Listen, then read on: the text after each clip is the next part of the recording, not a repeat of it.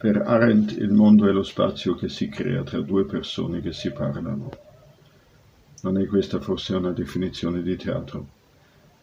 Nella nostra Antigone, spettatori e attori, vicini, stretti nello spazio vastissimo dell'io, sono uno specchio dell'altro.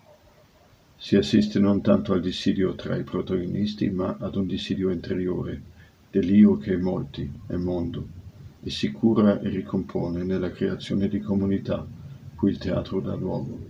Non è io separato da te, e non è però neanche noi, ma è un io tutti, un io paesaggio, un io mondo, quello che è, quello che è stato, ma anche quello che avrebbe potuto essere, quello che non è stato, quello che sarà, quello che io io magari non ho fatto, non ho detto e non ho pensato, ma ha fatto io tu o io un altro.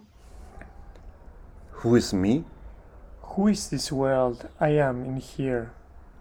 Who is us? Who are we being away from home? Being in someone else's home? Taking this home as our own? As our place to work and to perform? Welcoming strangers in a stranger's home? Welcoming members of a family we are suddenly part of it but don't know yet?